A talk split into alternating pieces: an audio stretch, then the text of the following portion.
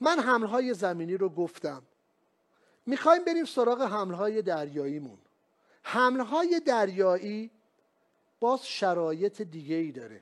برای حمله های دریاییمون ما از عبارتهایی با حرف شروع حرف F استفاده می‌کنیم. اولین مدلش که من استفاده نمی کنم ولی میگم از من خواستید تعریف می‌کنم برای شما FAS هست. Free Alongside Ship.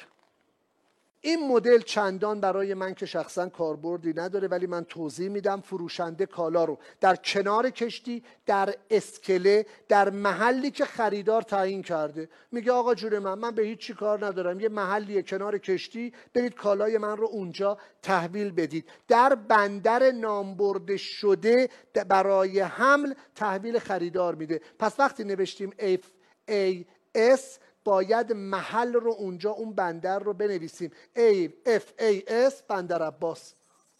بندر عباس.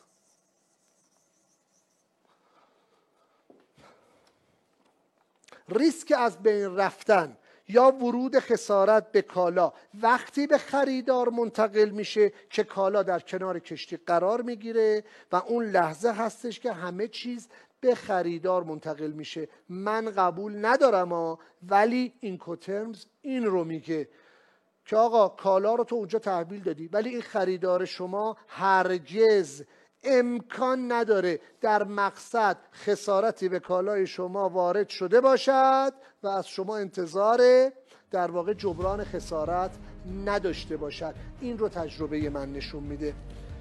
FAS یا تحویل کالا در کنار کشتی متصدی حمل یا شرکت حمل و نقل اینجا کاری نیست. اگه می‌خواهید کاری باشد از همون FCA استفاده بکنید. یعنی شرکت حمل و نقل تریلی رو بفرسته یا ماشین رو بفرسته روی ماشین بارگیری بکنید. همون FCA که من اول به شما عزیزان گفتم. در حالت FAS فروشنده باید کالا رو برای صادرات ترخیص بکنه. تشریفات گمرکی صادرات با فروشنده است.